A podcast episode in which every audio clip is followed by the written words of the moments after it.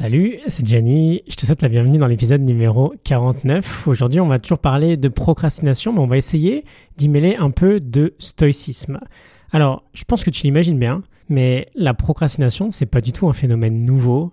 Alors évidemment, le numérique ne facilite pas les choses aujourd'hui, mais d'une manière générale, c'est même plutôt inscrit dans nos gènes en fait. La procrastination, c'est là depuis le tout début.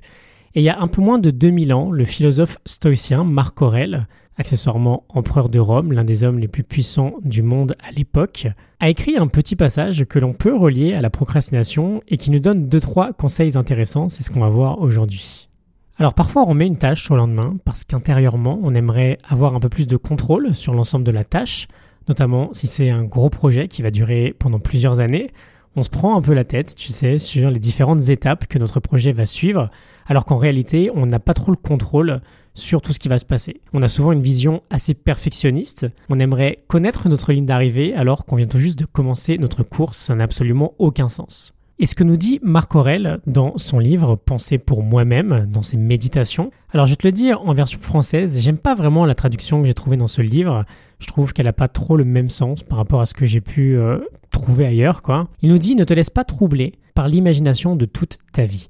Mais si je me base sur des versions un peu plus anciennes, on est un peu plus proche de quelque chose comme ne te laisse jamais troubler par la vision entière d'un process. Et l'idée derrière cette citation, elle est toute simple. Quand on est trop préoccupé par ce qu'on aimerait faire ou par ce qu'on devrait faire dans notre projet dans 6 euh, mois, 2 ans, dans 5 ans, alors évidemment, c'est bien d'avoir une idée, hein, parce que sinon on avance complètement à l'aveugle. Mais quand on tombe dans le piège d'avoir notre tête trop dans le futur, on oublie l'essentiel.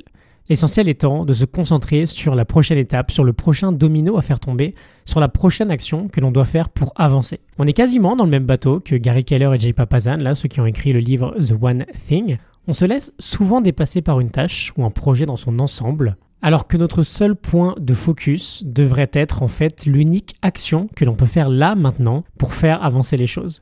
On identifie le prochain domino, puis on le fait tomber. Puis on fait la même chose avec le suivant et on refait la même chose avec le suivant. Et donc juste après cette phrase, Marc Aurel écrit Ensuite rappelle-toi que ce n'est pas l'avenir ni le passé qui t'accable, mais toujours le présent. Et donc, là encore, hein, je ne suis pas fan du verbe accabler dans la traduction, mais on comprend l'idée.